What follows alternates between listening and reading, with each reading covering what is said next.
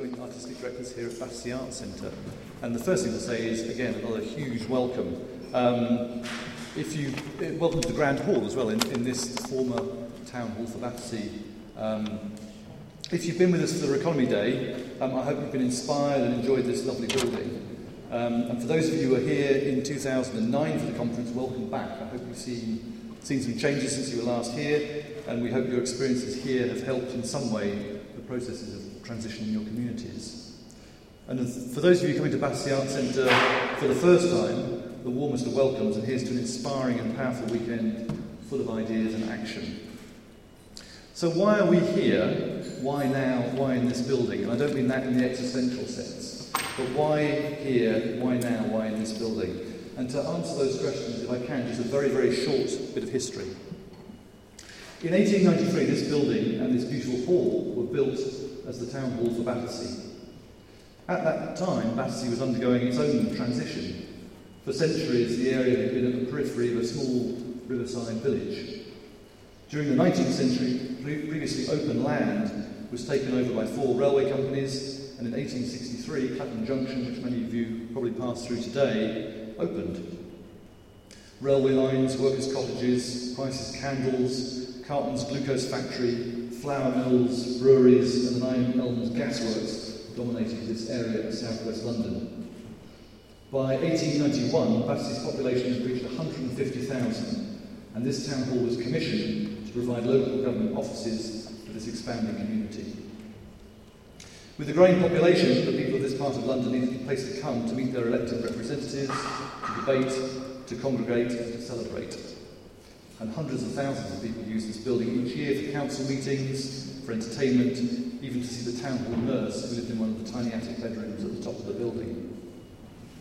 This place was, and we think still is, the centre of civic society around here, a space with a history of enabling change and radical ideas. For 60 years, this building has hosted ordinary and extraordinary people who came together to improve life in this part of London. In this very room, in the Grand Hall, John Archer, London's first black mayor, and John Burns, Battersea's radical progressive MP, made seminal speeches that influenced politics both locally and nationally. On the stage behind me, Charlotte Despard and Evelyn Pankhurst championed women's rights and rallies from that stage in the early 1900s. And in this very room in 1977, the Jam played. so this building's got extraordinary history, and it's, um, it's that history, the building's ongoing role at the centre of the local community that informs much of our work. Since 1980, we've been a theatre and we've been trying out new ideas in this building in partnership with our audience. And so tonight, as well as welcoming you here, uh, we have a huge number of shows uh, in the building, some of which you might have experienced some of in the bar earlier. Um, those shows all celebrate creativity and the power of new ideas to change things. And we think there's something about the energy of this old town hall that is almost an inescapable force that we feel compelled to channel and direct into all of our work. Uh, Bass's adopted motto for the Latin scholars, non mihi, non tibi sed nobis, not for me, not for you, but for us, we think defines a spirit of collaboration that's become part of the organisational DNA of this building and the people who occupy it. For 30 years as an arts centre, we've occupied, the, we've occupied site, and that motto, that sense that together we are better and stronger, pervades to this day. As Robert said, in 2009 we hosted the Transition Network UK conference, and that conference was a catalyst for us. It helped us think about how we might power down, how we might reduce our emissions, our reliance on fossil fuels, and how we might build a more resilient community of artists, of staff, and audiences.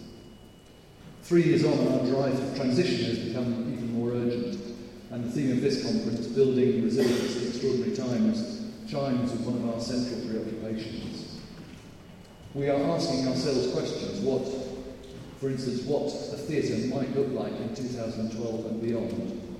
What role should a theatre play in a community in these extraordinary times? And can we become a transition town hall? I'm looking forward to a fabulous weekend with you all here. So let's hope we can channel some of this building's radical past. The great ideas.